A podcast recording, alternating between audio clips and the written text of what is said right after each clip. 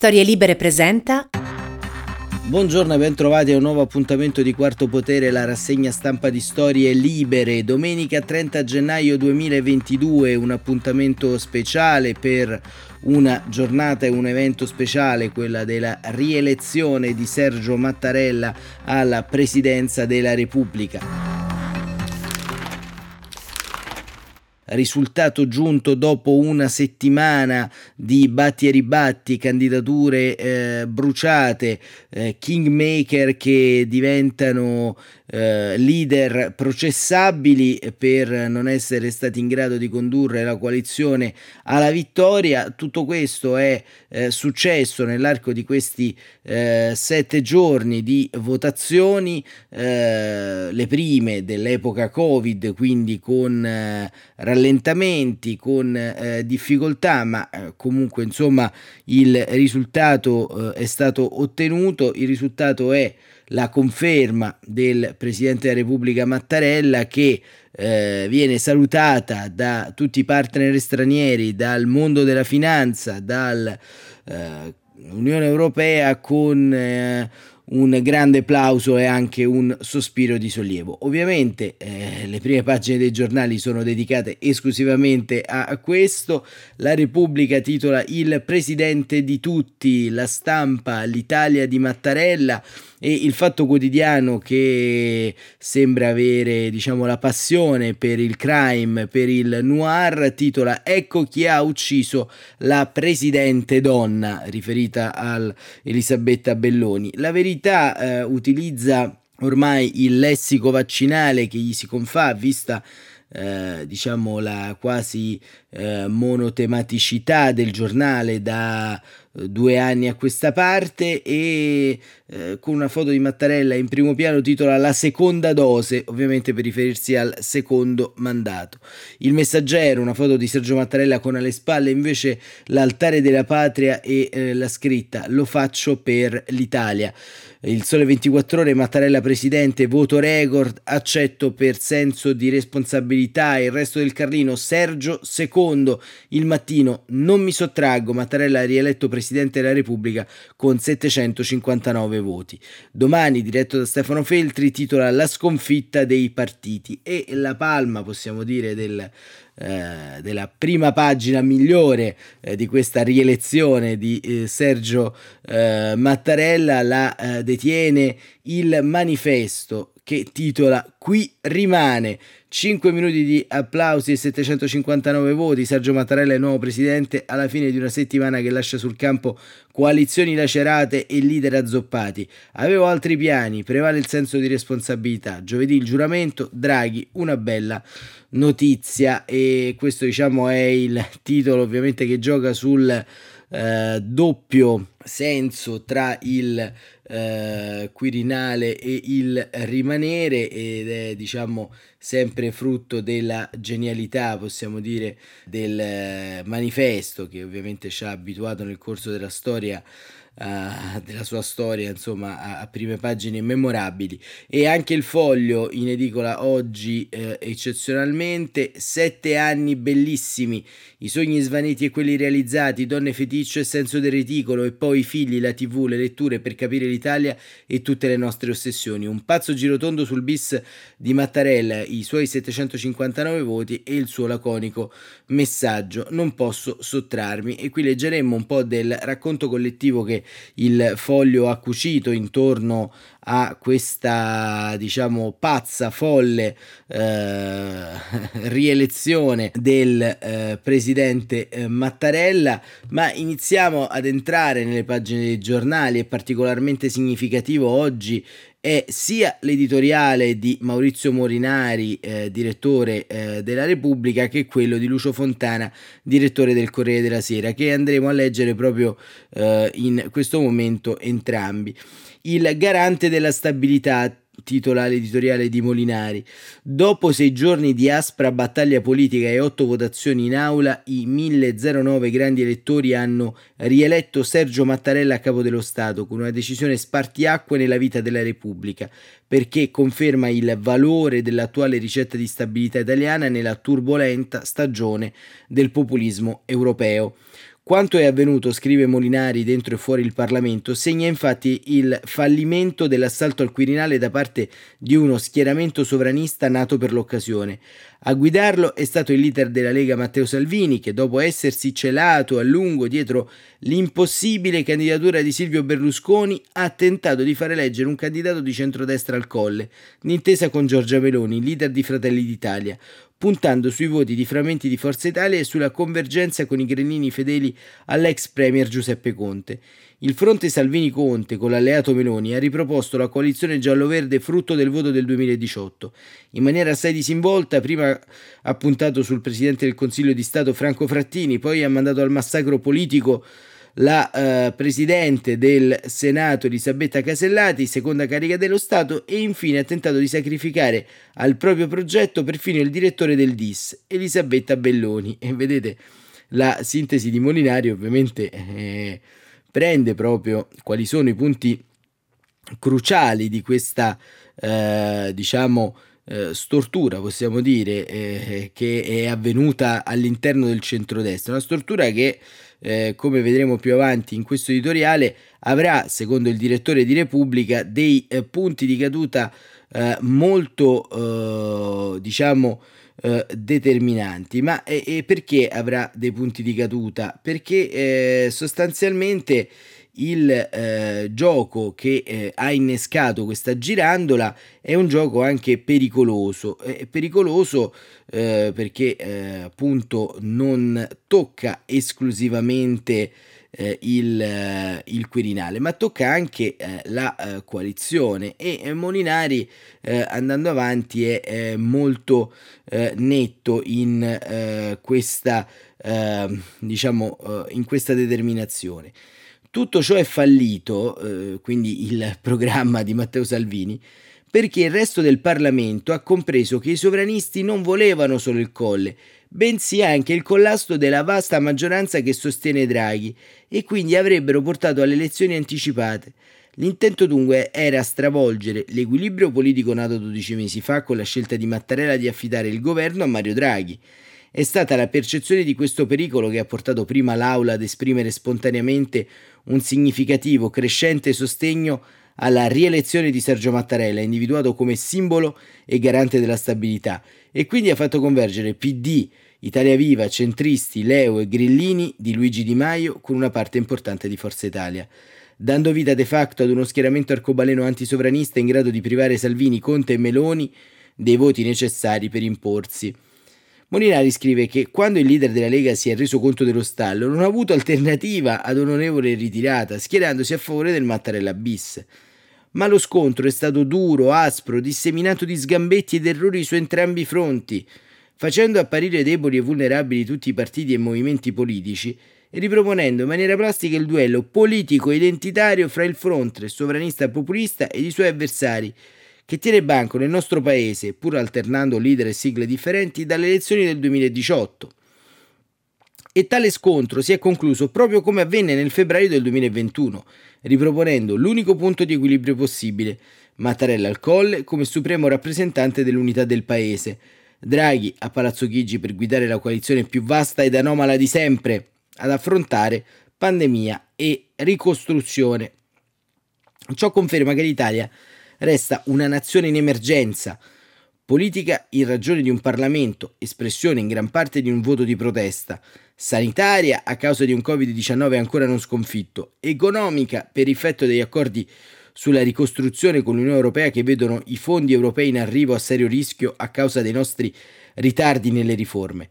Da qui la necessità per il Premier Draghi di affrontare l'anno che ci separa dalle elezioni politiche per accelerare quanto possibile la modernizzazione del Paese nella consapevolezza che i partiti della maggioranza, usciti indeboliti dall'elezione presidenziale, potrebbero avere interesse a frenare le riforme per gettarsi subito nella campagna elettorale, a danno degli interessi nazionali. Il percorso per Draghi dunque tutto in salita, ma il suo più importante alleato sarà ancora una volta Mattarella, la cui scelta di ricevere la richiesta del rinnovo dai capigruppo parlamentari della maggioranza e non dai leader dei partiti, svela la volontà di consolidare il legame costituzionale fra Quirinale e Parlamento per tenere salde le radici della Repubblica a dispetto della fragilità dei partiti e movimenti politici.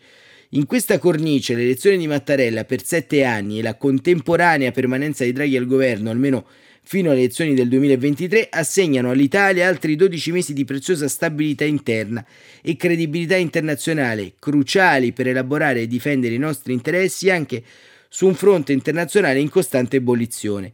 Non si tratta solo di portare a termine, assieme ai partner europei, la riforma del patto di stabilità e la sconfitta della pandemia di Covid-19 sul continente europeo, di affrontare la crisi energetica e la transizione ecologica che pesano sul futuro di migliaia di aziende e milioni di famiglie. Bisogna anche agire con responsabilità sullo scacchiere del vecchio continente per contribuire a definire una nuova ricetta di convivenza strategica fra NATO e Russia disinnescando, scrive Molinari, crisi pericolose come quella armata in corso in Ucraina.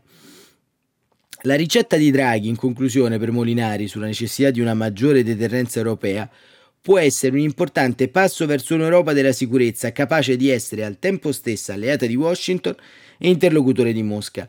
A tale riguardo è bene ricordare che la Nato sta per decidere il nuovo segretario generale e l'Italia può ambire a tale prestigioso incarico. Con Mattarella al colle e Draghi a Palazzo Chigi avremo la credibilità necessaria per avanzare nostri seri candidati nei prossimi mesi.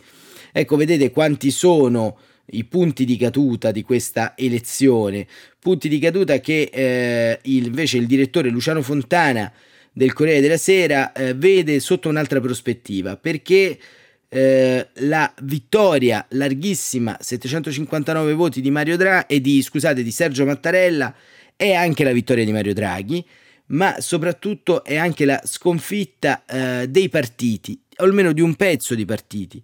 E infatti l'editoriale eh, di apertura del Corriere della Sera di oggi di Luciano Fontana si intitola Le macerie dei partiti. La conferma di Sergio Mattarella alla presidenza della Repubblica è un'ottima notizia per l'Italia. Il Quirinale sarà guidato ancora nei prossimi anni da una personalità che ha dimostrato sensibilità istituzionale e sintonia con i sentimenti del Paese. Rispettosa degli equilibri politici, ma al tempo stesso determinata nelle situazioni di crisi. È un'ottima notizia, anche perché la scelta è stata favorita dalla spinta del Premier Mario Draghi. Insieme i due presidenti hanno avuto il compito e il peso di affrontare la pandemia, riavviare la crescita economica e infondere fiducia ai cittadini in uno dei momenti più difficili della storia repubblicana. Che la loro vadazione vada avanti è una garanzia per il futuro. Sappiamo tutti quanti quanto Mattarella abbia cercato di evitare il bis. Le ragioni che lo portavano ad escludere un secondo mandato erano fondate dal punto di vista dell'assetto costituzionale e politico. Con altrettanta franchezza si deve però dire che questa nuova situazione di eccezionalità ha un solo responsabile, il sistema dei partiti. Se non tutti i partiti, almeno gran parte di loro. E appunto anche mm, diciamo Fontana scrive della cosiddetta eccezionalità costituzionale, ma la eccezionalità costituzionale è in qualche modo eh, diciamo eh, sempre stata il nervo scoperto proprio di, di Sergio Mattarella. Ma eh, l'impressione che, che, si è avuto in queste ore è, è, la non solo gravità della situazione ma anche la sua eh, irreversibilità di fatto, irreversibilità eh, sostanziale che eh, Fontana eh, legge in questo modo. Questi incredibili sei giorni di votazioni o di mancate votazioni lasciano un cumulo di macerie. È persino difficile metterle tutte in fila. L'assenza di leadership in una coalizione di centrodestra aveva giurato compattezza all'inizio alla fine, si ritrova in uno stato di totale esplosione candidati gettati a caso nell'agone parlamentare e quello nei social media, senza razionalità politica, senza un minimo di aderenza alla realtà, senza una valutazione dei danni che si potevano provocare alle istituzioni bruciando nel falò presidenti del Senato, presidente del Consiglio di Stato, responsabili dei servizi segreti, una sorta di talent show dove uno vale uno, dove il metodo è sbagliato e la strategia inesistente. Il risultato è davanti agli occhi di tutti, dall'alleanza largamente maggioritaria nei sondaggi non si trova più traccia, ognuno per sé tra accuse, sospetti e nuovi scenari politici di separazione al momento indecifrabili. Ma i conti sono ormai aperti anche nel cosiddetto fronte progressista, come ha voluto ribattizzare il centro-sinistra Giuseppe Conte. Cosa unisca ancora un pezzo del Movimento 5 Stelle al PD e gli altri partiti dello schieramento è ormai un mistero, secondo Fontana. Il partito che aveva vinto le elezioni del 2018 è una galassia indecifrabile, una somma di tanti progetti politici e personali, Il suo leader, insediato da pochi mesi, vive di nostalgia talmente forte da farlo riavvicinare al nemico Matteo Salvini. Ostacolare le azioni di Mario Draghi sembra diventato il suo unico orizzonte. Toccherà a Enrico Letta verificare e chiarire se le condizioni per stare insieme ci sono ancora, se c'è un progetto, un'idea comune di paese e un chiarimento utile a tutti anche alle ribollenti anime interne del PD che pure ha saputo controllare. Siamo al secondo grande fallimento dei partiti in questa legislatura, incapaci di tenere in piedi un governo e di eleggere un nuovo Presidente della Repubblica, ma soprattutto incapaci, al di là degli slogan e delle illusioni, di guidare l'Italia in emergenza e di indicare una prospettiva ai suoi cittadini. Forse le macerie di questi giorni possono essere un punto di partenza per una riflessione radicale per cambiare finalmente se stessi in termini di leadership, programmi, alleanze, serietà e responsabilità negli atteggiamenti e nella comunicazione. Non siamo molto fiduciosi, scrive Fontana, ma sappiamo tutti che è una condizione indispensabile per non ritrovarsi dopo il voto, manca solo un anno, nella stessa identica situazione. Un anno in cui l'Italia avrà ancora per fortuna l'ombrello protettivo di Mattarella al Quirinale e di Draghi a Palazzo Chigi. Il governo presieduto dall'ex presidente della BCE ha, dopo questi giorni, la possibilità di coltivare con maggiore determinazione i suoi obiettivi, senza restare prigionieri dei giochi e delle resistenze della sua ampia e variegata maggioranza. L'unica stella polare può essere solo il bene del paese, ma un anno passa in fretta, al sistema politico resta il dovere di non sprecare questa ultima occasione e eh, questo diciamo è l'editoriale eh, di eh, Luciano Fontana del Corriere della Sera che appunto fa emergere quanto i partiti sostanzialmente abbiano agito per la destrutturazione eh, dei tanti candidati ma anche e soprattutto per eh, diciamo eh, destrutturare e decostruire candidatura dopo candidatura anche eh, eh, dei fronti di lavoro eh, a, a, venire, perché ovviamente bruciare i candidati non significa solamente esporli ad un fallimento, ma significa anche e soprattutto creare in quelle biografie politiche fino a questo momento eh, abbastanza pulite eh, dei precedenti, dei precedenti di eh, esposizione, di inaffidabilità il danno fatto ad esempio intorno a Elisabetta Belloni, capo appunto del DIS, del Dipartimento di Informazione e Sicurezza, quindi dei servizi segreti civili del nostro paese, è un danno gravissimo in termini di credibilità istituzionale. Immaginatevi se una cosa del genere fosse successa negli Stati Uniti d'America o in Israele col Mossad o in Francia con i servizi segreti di Stato o addirittura in Inghilterra con l'MI5 o con l'MI6 ecco, sarebbero state eh, delle eh, sostanziali cadute per l'assetto democratico che in qualche modo avrebbero avuto delle conseguenze immediate. In Italia tutto questo non accade, ma non accade perché eh, c'è un ombrello, appunto quello di Draghi e di Mattarella, che è riuscito a salvaguardare anche tutta questa serie di figure. L'unica figura che ne è uscita uh, totalmente a pezzi, possiamo dire, da questa storia è quella della Presidente del Senato Casellati, che insomma, eh, tra una candidatura messa lì e, un atteggiamento davvero irritante durante lo scrutinio, eh, si è chiaramente, diciamo, eh, ancora di più creata uno iato e una fossa eh, di incomunicabilità con un pezzo del Senato che dovrà condurre ancora per la parte rimanente della legislatura. Eh, chi di voi avrà visto insomma eh, gli scrutini vedeva il povero presidente della Camera Roberto Fico passare alle volte quasi a vuoto le schede che per procedura e regolamento parlamentare devono essere visualizzate da entrambi i presidenti delle Camere riunite in seduta comune.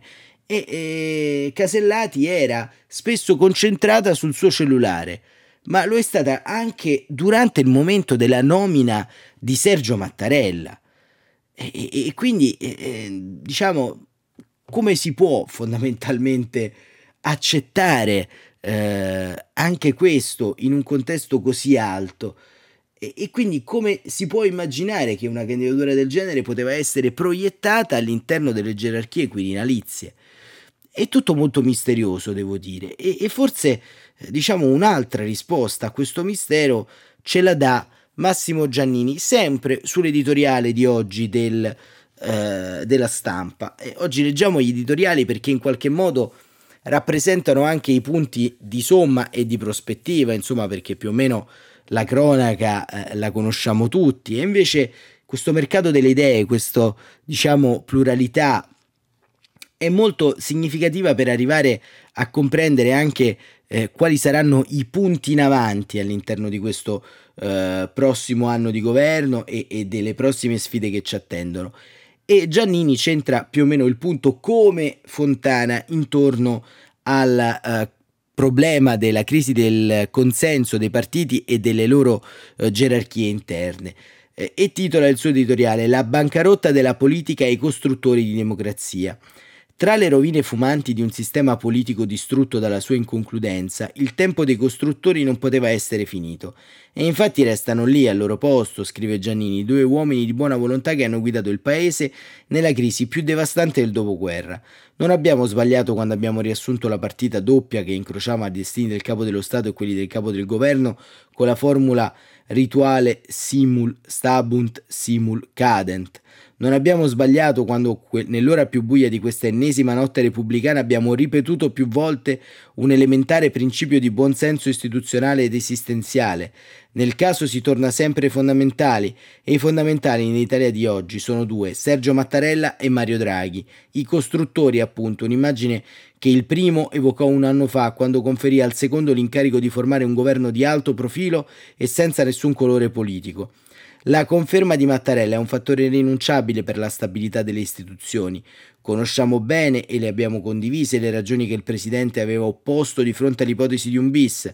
La nostra è pur sempre una Repubblica parlamentare e un doppio mandato di 14 anni la trasformerebbe in una monarchia costituzionale. È dunque il Parlamento che deve scegliere senza pretendere alcuna forma di supplenza. Ma siamo alle solite, questo principio funziona in un paese normale e noi, scrive Giannini, non lo siamo. Per questo anche stavolta i partiti allo sbando salgono sul colle col cappello in mano, pregando il presidente di restare al suo posto, come già successe nell'aprile del 2013 a Giorgio Napolitano. E perché appunto diciamo il precedente ce lo ricordiamo tutti, ma era un precedente diverso, perché eh, insomma Giannini, eh, adesso continueremo a leggere il proseguo di questo editoriale, eh, fa appunto una uh, differenza eh, abbastanza, abbastanza importante. E, e ehm, appunto, eh, eh, proprio per questo cappello in mano, dice Giannini, anche stavolta il presidente non si può tirare indietro se non al pezzo di lasciare che il paese eh, collassi, un lusso che nessun servitore della patria si può permettere perché questa con tutta evidenza è un'altra faccia della rielezione. Mattarella, costretto a raddoppiare il settennato, sancisce di fatto la bancarotta dei partiti. A lui siamo tornati dopo lunghe giornate e intere nottate di liturgie negoziali, a metà tra la corboneria e il reality show, dove la cortina fumogena della retorica politichese, dalle figure di altro profilo alle personalità di standing elevato, ha nascosto il vuoto pneumatico delle idee e delle identità, e dove candidati verosimili, improbabili o incredibili sono stati macinati nello stesso tritacarne carne. Una vera e propria cerimonia cannibale consumata tra la sgangherata ridiscesa in campo del Caimano, nella posticcia rosa destrorsa Pera Moratti Nordio, il sacrificio insensato della scoiattola Casellati e infine la scandalosa scommessa finale del Triste di Donne, Belloni, Cartabbia Severino, eccellenze italiane che non meritavano di essere usate in un gioco al massacro cinico e baro. L'epilogo non poteva essere che questo, i partiti paralizzati in quello che è stato ribattezzato lo stallo messicano. I tanto vituperati peones, che in un improvviso sussulto di coraggio mettono in mora i loro leader, lasciando che il voto spontaneo per Mattarella venga a galla nella palude melmosa delle schede bianche. Infine la politica costretta a portare i libri in tribunale e affidarsi al Presidente della Repubblica uscente perché resti a fare da commissario liquidatore di uno Stato quasi fallito, scrive Giannini. Altro che ansia di rivincita della politica sulla tecnica, altro che voglia di riconquista della sovranità perduta, anche a costo di rimandare a casa l'ex banchiere centrale. Dico tanta speme resta quello che prima eh, che c'era prima. Mattarella al Quirinale, Draghi a Palazzo Chigi. Una democrazia fiaccata dall'impotenza dei partiti senza popolo e inchiodata da due sole figure indispensabili, purtroppo le uniche capaci di assicurare l'agibilità del sistema e la credibilità del paese. Finché c'è, finché regge, questo asse è una polizza vita per la nazione. Nel tragicomico Critical Game appena concluso abbiamo rischiato grosso. Una mossa dissennata sul nuovo inquilino del colle sarebbe stata sufficiente a spedire ai giardinetti nonno Mario e solo una nomenclatura mediocre e provinciale può non rendersi conto di quanto uh, valga ovunque nel mondo il dividendo Draghi. Per questo avevamo detto e scritto che sarebbe stato di vitale importanza non rinunciare a questa risorsa, qualunque fosse l'incarico che gli si fosse voluto affidare. Almeno da questo punto di vista l'esito finale è positivo. Il governo si rafforza, quest'anno è per noi decisivo, scrive eh, Giannini. Dovremmo meritarci la seconda rata da 40 miliardi dei fondi europei con 66 riforme entro giugno. Gestire un caro energia che sta intaccando la ripresa, fare i conti con un debito pubblico al 160% del PIL mentre la BCE inizia a ridurre l'acquisto dei nostri BTP. In questa tumultuosa roadmap, Draghi eh, potrà contare sulla sponda sicura dello stesso capo dello Stato che gli ha consegnato le chiavi di Palazzo Chigi un anno fa. E i rapporti di forza con la sua maggioranza adesso ricambiano a suo favore. Dopo questa pessima prova e nonostante l'anno elettorale che incombe, è difficile immaginare che gli alleati abbiano la forza di consumare vendette. Toccherà al Premier semmai decidere come potenziare la squadra. Per il resto ci aspettiamo che riprenda le azioni di governo con la stessa energia dei primi mesi. D'ora in poi, dal fisco al catasto, dalla legge sulla concorrenza alla liberalizzazione dei balneari, non ci sono più alibi neanche per lui. E conclude Giannini dicendo che nulla sarà più come prima in questa Italia che scivola verso un regime presidenziale preterintenzionale. E qui si impone un'ultima riflessione che riguarda proprio Mattarella. La rielezione, piaccia o no, configura un altro passo nello stato di eccezione. Sono vent'anni ormai che di eccezione in eccezione stiamo manomettendo senza accorgercene la Costituzione formale e materiale. È ora di fermare i motori, di fare un serio tagliando alla macchina, ripensare in modo finalmente organico e coerente la legge elettorale, i regolamenti parlamentari, la forma di governo. Una spinta decisa a queste grandi riforme ce l'aspettiamo anche dal nuovo presidente. Mattarella non è cossiga per fortuna, ma qualche colpo di piccone alle incrostazioni della nostra democrazia bloccata qualcuno dovrà pur cominciare a darle. E chi può aprire il cantiere se non i costruttori? È la domanda che fa appunto eh, Massimo Giannini eh, che eh, cerca appunto di eh, tirar fuori il eh, diciamo anche il meglio e, e, possiamo dire anche il peggio da, da queste elezioni, ovvero quali sono i, i cosiddetti eh, problemi strutturali della nostra, della nostra Repubblica, perché e, e, qui chiaramente abbiamo una difficoltà di fondo, perché eh, diciamo eh, che la rielezione di Sergio Mattarella eh, è una non buona notizia perché è chiaro che si elegge un presidente che aveva espresso anche giustamente la volontà di non proseguire dopo un mandato pieno, stancante, pieno e stancante. E, e ovviamente da un lato la notizia ci rassicura, ma da un lato ci inquieta, perché un centrodestra composto da piccole figure che si rifugia dietro la credibilità del presidente uscente è un centrosinistra che forse ha aspettato un po' troppo, in sostanza non è mai entrato in partita eh, per eh, sottolineare il pericolo, per salvaguardare anche quelle figure che, che potevano essere in qualche modo risparmiate, come Elisabetta Belloni.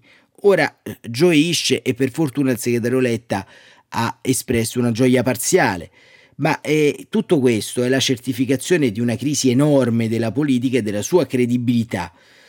E, e, occorre fare attenzione perché se da un lato c'è quanto previsto da Massimo Giannini, quindi la capacità di Mattarella di eh, prevenire nuovi traumi e cercare di togliere nuove incrostazioni, dall'altra parte però possiamo eh, diciamo temere il eh, riempimento del vuoto eh, che c'è, che c'è in questi mesi, che c'è in questi anni da parte di eh, qualcosa di terribile. E, e qualcosa di terribile diciamo eh, è anche un po' all'orizzonte, insomma i venti di crisi suonano eh, ampi all'interno del nostro paese, ma eh, questo diciamo è un tema che sicuramente si troveranno diciamo a, a trattare ancora una volta eh, nei prossimi mesi eh, diciamo, i leader del centro-sinistra e del centrodestra, si troverà a trattare Mario Draghi e, e noi possiamo solamente lasciarci in questa edizione domenicale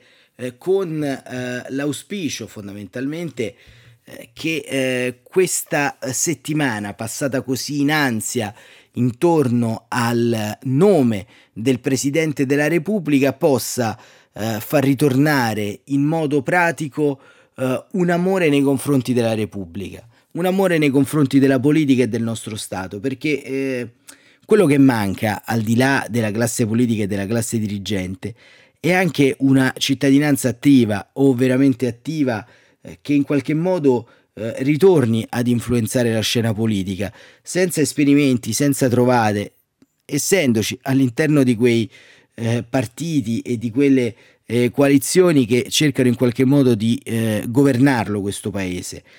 Il eh, cosiddetto mandato in bianco che il populismo ha assegnato a tutta una serie di non professionisti della politica ha generalmente allontanato e creato un oiato enorme anche all'interno della società intellettuale eh, verso tutti eh, quelli che avevano un'idea differente delle cose. E allora eh, ci sono tantissime energie meravigliose all'interno di questo paese, bellissime energie all'interno del giornalismo, bellissime energie all'interno del dibattito intellettuale, tantissimi ragazzi che si impegnano.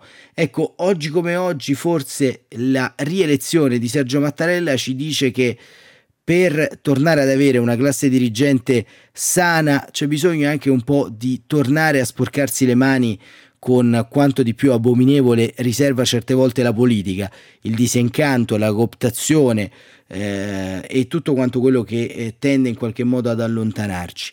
Perché forse solo così potremmo eh, invertire la situazione, forse solo in questo modo, con una ritrovata militanza eh, politica, sociale, culturale, potremmo eh, creare noi stessi un argine a questa crisi senza fine e a questo stato di emergenza che continua a protrarsi eh, in linea indistinta. Questo è quello che possiamo fare eh, insieme a formarci e informarci e cercare di avere un'idea, un'idea che però sia anche qualche volta applicabile nel campo della realtà. Quarto Potere per oggi termina qui, grazie davvero per essere stati con noi, ritorniamo come sempre domani mattina alle 7.45, buona domenica e buon proseguimento di giornata.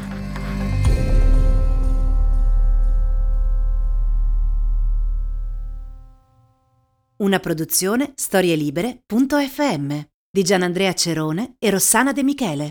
Coordinamento editoriale Guido Guenci.